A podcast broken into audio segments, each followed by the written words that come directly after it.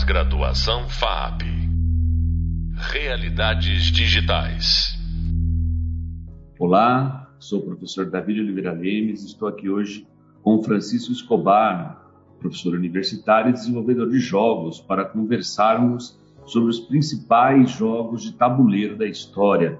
Francisco, muito obrigado por compartilhar seu conhecimento aqui conosco. Tudo bem, Davi? Tudo bem? Como que vai todo mundo aí?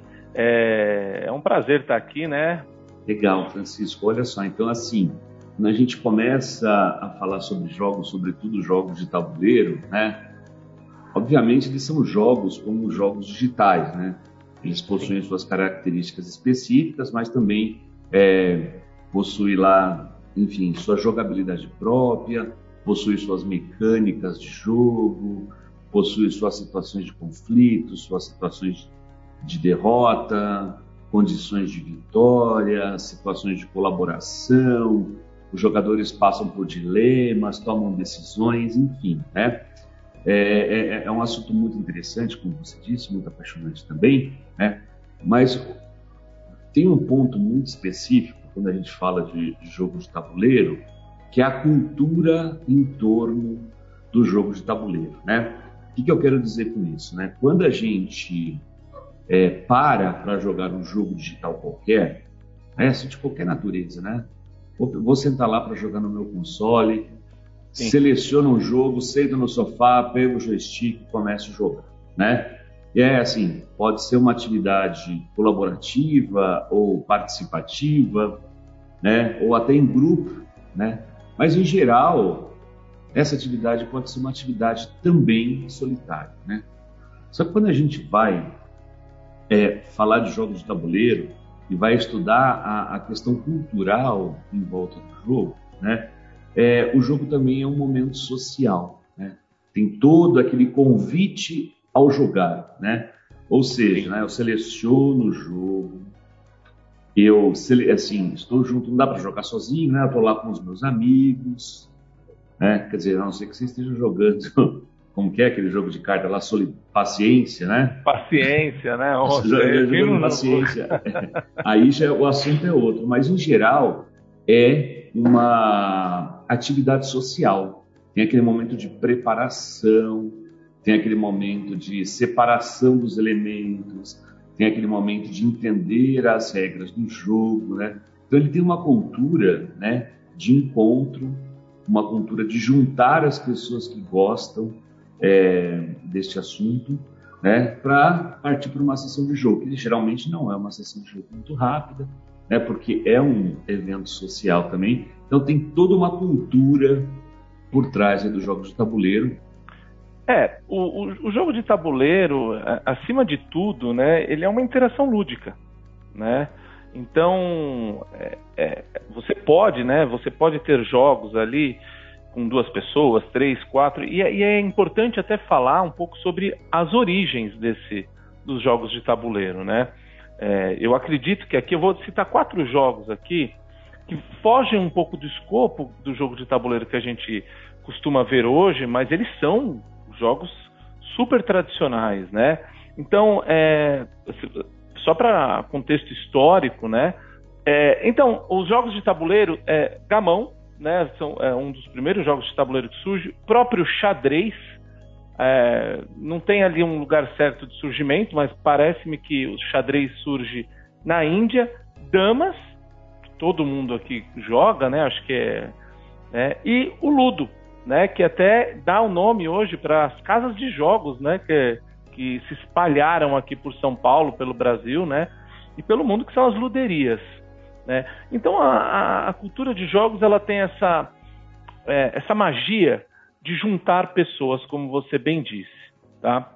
E, e é importante levar em consideração quando a gente está trabalhando com jogos digitais, com jogos de tabuleiro, oh meu Deus do céu, é, o contexto histórico, cultural e econômico desses, né, da região onde as pessoas vivem. Mas é interessante falar, é, tem um, um livro que chama Eurogamer, Tá? É, esse livro é de um, de um cara aí que chama Stuart Woods e ele vai falar um pouquinho sobre a, a escalada que os jogos de tabuleiro tem a partir de 95. Tá? Eu vou remontar. Claro, a gente pode falar do nosso tão conhecido banco imobiliário, certo? Ou o Monopoly, que é de 1903, 1902, se não me falha a memória. Mas ele vai, é, o, o Woods, o Stuart Woods, ele vai dizer o seguinte, que tem, nós temos três tipos de jogos clássicos, né, de, de tabuleiro, né, que é o jogo tradicional, que eu acabei de citar para você aqui, que é o, o, os jogos de é o Mancala, Dama, Gol, né, não citei o Gol, mas tem esse, esse cara, esses caras aí, tá? E aí é, é importante a gente ressaltar, tá, que a cultura do jogo de tabuleiro no Brasil ela tava, estava muito associada a, por exemplo, a jogos como Jogo da Vida, Banco Imobiliário, que são jogos que geralmente têm um vencedor. Tá? São jogos que geralmente têm um vencedor. Então, uma guinada na concepção cultural dos jogos de tabuleiro são quando a gente passa desse escopo de jogos de tabuleiros em que você elimina uma pessoa, em que você tem um vencedor e você vai para jogos colaborativos, tá? É, então a, a, cultura do, do jogo de tabuleiro está muito nisso, na cooperação hoje em dia, né? No lúdico, de você estar ali trabalhando, né? É, em cooperação para terminar o jogo, né? todos chegarem a um resultado, todos chegarem ao fim do jogo. Interessante essa coisa essa, essa fala que você traz do, do, dos Eurogames, é, Francisco, porque é o seguinte, né? Quando a gente fala de jogo de tabuleiro, né? Sobretudo, né, a gente consome aqui no, no país, né? Ou consumiu por muito tempo, né?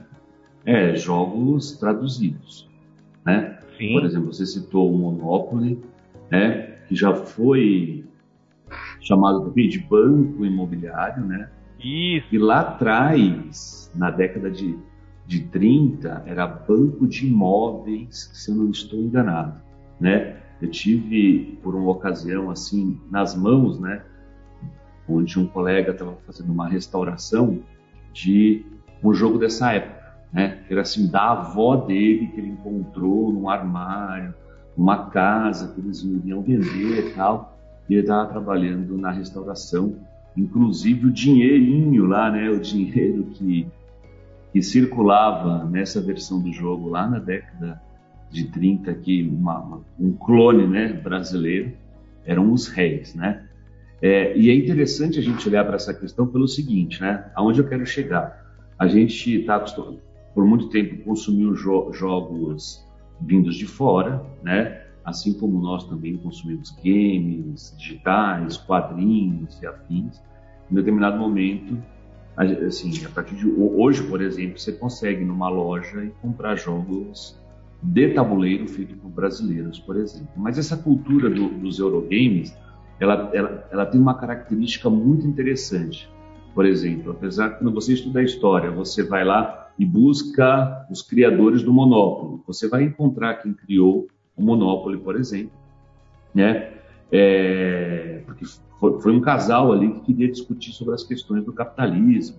Isso, exatamente. Mas, é, mas quando você olha para os Eurogames, né, tem um ponto muito interessante aí, é, uma característica muito interessante desses jogos também, porque as editoras começaram a dar crédito para quem o faz. Por exemplo, né, se eu escrevo um livro, o meu nome vai estar na capa desse livro. E se eu projeto um jogo para o mercado europeu, né, que depois pode, obviamente, é, seguir para outras localidades, a editora também vai dar o crédito para o meu jogo. Então, os Eurogames né, é, é, é uma, uma área muito propícia porque ele dá o crédito para o criador. Então, o nome do criador, geralmente, né, tá lá na capa do jogo, né? Ó, foi criado por esta pessoa. É uma característica muito interessante, né? Porque por, por, mais que as pessoas trabalhem aí para as grandes empresas, né? É, os Eurogames, quando esse movimento surge, ele dá muito valor para o game designer, né? Aquela pessoa que está trabalhando ali é, no projeto de jogo. E é algo fundamental né, para quem está trabalhando com jogos.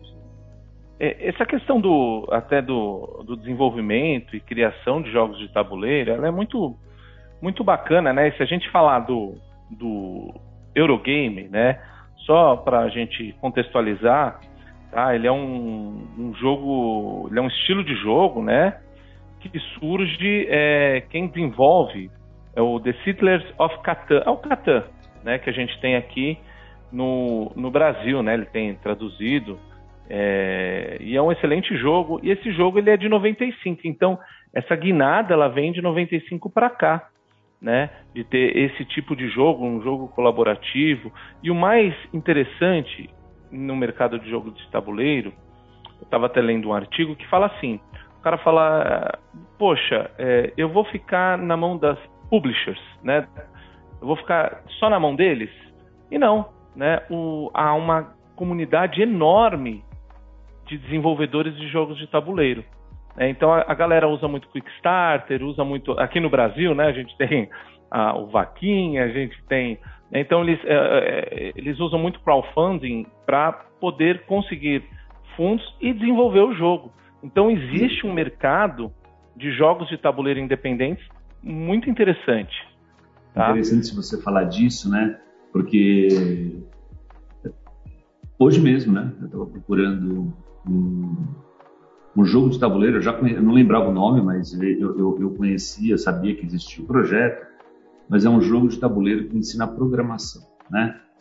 É, chamado é, E, enfim, eu não lembrava o nome do jogo, saí à busca do jogo, encontrei o site que, que vende o jogo. E olha que interessante, né? É uma pessoa que fez e ele vende por demanda, ele não tem lá um estoque desses jogos. Você compra uma cópia e fala, ó, demora 30 dias para eu te enviar, porque eu vou produzir artesanalmente esse jogo. Eu vou imprimir legal, o né? tabuleiro, né? eu vou montar o tabuleiro, eu vou juntar as peças que eu tenho, eu vou imprimir a caixa, vou empacotar tudo e vou te mandar. É artesanal e ele fala isso lá no site. Que, e eu, eu acho isso incrível, né? Porque assim, é o jogo de tabuleiro independente, como que, como você mesmo falou, né? Mas olha só, né? É, esse, esses jogos eles possuem características específicas também. Claro que são, tem características que são análogas ao jogo digital, né? O que poderia Sim, ser uma. Com certeza. Quais as características de um bom jogo de tabuleiro, hein, Francisco? Olha, é, é a gente trabalhar com a mecânica, né? A mecânica é algo muito importante hoje para o jogo de tabuleiro né? E, e, definir o tipo de jogo que vocês querem jogar, porque assim, a questão não é, é, se um jogo de tabuleiro é bom ou não, a questão é se eu e o meu grupo de amigos nós vamos gostar de jogar aquele determinado jogo de tabuleiro. Né? Então, o que, que vai o que, que, vai marcar um jogo de tabuleiro? Uh, primeiro, a gente tem que entender que existem diversos tipos de jogos. Né? Eu tenho, por exemplo, é, eu posso trabalhar com jogos de tabuleiro cooperativos, tá? Então a gente tem Zombicide, que é um jogo que tem bastante sucesso, Mysterium, é, tem um outro que é, é, como que é o nome? É, Man, é, Mansions of Madness, tá? É, e são jogos que são cooperativos, né? Que a gente precisa trabalhar uns com os outros para você poder chegar num, num resultado, tá? Outro, então assim, a gente tem diversas formas de trabalhar com jogos de tabuleiro, né? E, e, as características que vão diferenciar esses jogos são muito ligadas à mecânica, principalmente, e à forma. Então a gente tem jogos de tabuleiros que são competitivos, nós temos jogos de tabuleiro, né? Então parece, é, a, a, a, princípio, né? Se eu começar a falar uma gama de jogos para você aqui, eles vão parecer que está tudo na mesma linha ali. Então eu falo Catan, falo Ticket to Ride, falo uh, o Dixie, né, que é um jogo que tem feito bastante sucesso. Eu posso também falar de Magic, né, The Gathering, posso falar de Pokémon Cards, né, que também são e jogos. E a gente começa a entrar nas cartas, né? É, tá, a gente fala E aí começa a entrar nas cartas. Exata, e começa a entrar nas cartas, né? E a gente trabalha com esse, com esse escopo de, de, de, jogos também. E assim, e o jogo de tabuleiro ele tem diversas mecânicas. Eu poderia listar aqui para você umas 50 mecânicas diferenciadas, né? É, a, lista algumas, gente, lista algumas para a gente refletir. Por exemplo, jogo de que é o dice rolling, né? Que é jogos que você efetivamente vai trabalhar com rolagem de dados. São jogos muito antigamente, né? Professor Davi, você tinha a questão do, da sorte.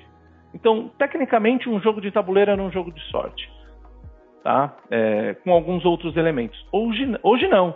Você tem aí diversos tipos de mecânicas que vão propiciar para o jogador né, é, algo que não seja somente a, a, sorte. O jogo de tabuleiro hoje ele está muito relacionado né, é, a, a, um entendimento e a uma perspectiva do, da própria pessoa, daquilo que eu quero para mim. Né? Então eu penso no meu eu, é como se fosse um, um ex, né? né? uma experiência do usuário dentro dos jogos de, de tabuleiro. E, e, eu acho que nosso tempo está se esgotando, mas eu preciso comentar aqui que uma coisa que acontece nos jogos de tabuleiro é a evolução. Nós sempre temos jogos de tabuleiros melhores, eles evoluem cada vez mais. Por quê? Porque eles trazem justamente essas mecânicas. Então a gente tem mecânica é, voltada de cerco de área, mecânica de negociação. War, já, quem, quem nunca jogou War e fez uma negociação que não está nas regras do jogo? Isso é muito importante. O War é um jogo de estratégia, né? Aqui, é, inclusive no Brasil, se não me engano, foi distribuído pela Grow, distribuído não, ainda é, né? É, é um jogo de estratégia. E quem nunca utilizou, né, o que a gente chama de regra de ouro, né, em você ter ali uma regra em que você combina, ó, vamos nós dois juntos atacar aquele cara ali porque ele vai ganhar o jogo, né?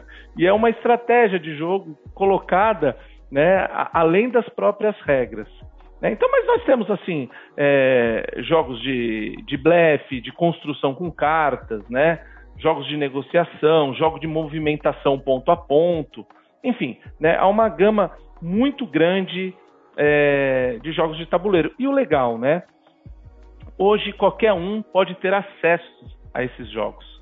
Cabe aqui a, a minha fala final dizer que, né, além de todas as luderias, né, você pode adquirir os jogos e você pode ir muito além, né, dos jogos tradicionais que, que, que formaram aí a cultura de jogos de tabuleiro na década de 80 no Brasil, né? Se você pegar cara a cara, jogo da vida, Lince, Imagem e Ação, são todos jogos de tabuleiros que nós portamos de fora, mas que é, nós aprendemos a jogar com eles. Né? E hoje a gente evolui e vai para outros jogos, American Games, Eurogames, enfim, uma variedade de jogos aí que faz a, a alegria da gente aí. Legal, Francisco. É interessante você falar dessa questão. Você falou de um ponto importante, né? De sorte, né? E a gente pode ligar a sorte também à aleatoriedade, a questões aleatórias, né? E hoje, quando a gente reflete sobre os jogos de tabuleiro, pô, a gente também tem jogos de tabuleiro onde nós vivemos histórias, nós entramos na pele de um personagem, de uma personagem, nós vivemos uma aventura, né? E esse fato de viver uma aventura, de se colocar na pele ali, né, de um, de um avatar, vamos chamar de avatar, mas é de um personagem, né? É, é, é um componente muito interessante também. Não que isso não aconteça também né, nos jogos é, digitais, mas também acontece nos jogos de tabuleiro. É, isso que você está falando é, é, muito RPG, né? né? De trabalhar. É que nosso tempo esgotou, né? Porque voou aqui, os 20 minutos voam, né? Mas isso fica para uma, uma, próxima conversa, a gente é. conversar muito sobre livros, jogos, jogos de RPG, e tudo mais. E eu gostaria muito de agradecer aqui o convite novamente é, e esse bate-papo maravilhoso com você aí. Espero que seja de bom proveito para os alunos. Legal, Francisco. Agradecemos muito aqui a sua participação nessa reflexão aqui sobre os jogos é, de tabuleiro. Eu tenho plena certeza que esta reflexão ajudará aqui as nossas alunas, os nossos alunos, a ter uma compreensão maior do universo dos jogos, né? Faz parte aqui do curso e que isso também ajude né, todas e todos a desenvolver o seu projeto final aqui na disciplina. Muito bem, só temos a agradecer, viu, Francisco? Eu que agradeço. Legal, você acabou de ouvir mais um podcast sobre jogos, desta vez com o professor Francisco Escobar. Sobre esse tema, convido você a saber mais no Hub de Leitura, o nosso e-book aqui da disciplina, e nos livros Introdução ao Desenvolvimento de Games e Design de Games, uma abordagem prática, indicados no e-book aqui da disciplina. Nosso próximo podcast é a Onda dos Games Independentes, que irá abordar temas como as características do jogo indie, o que diferencia os bons dos melhores, além de outros temas que te ajudará a entender cada vez mais este complexo e admirável mundo dos games. Até breve. Pós-graduação FAP Realidades Digitais.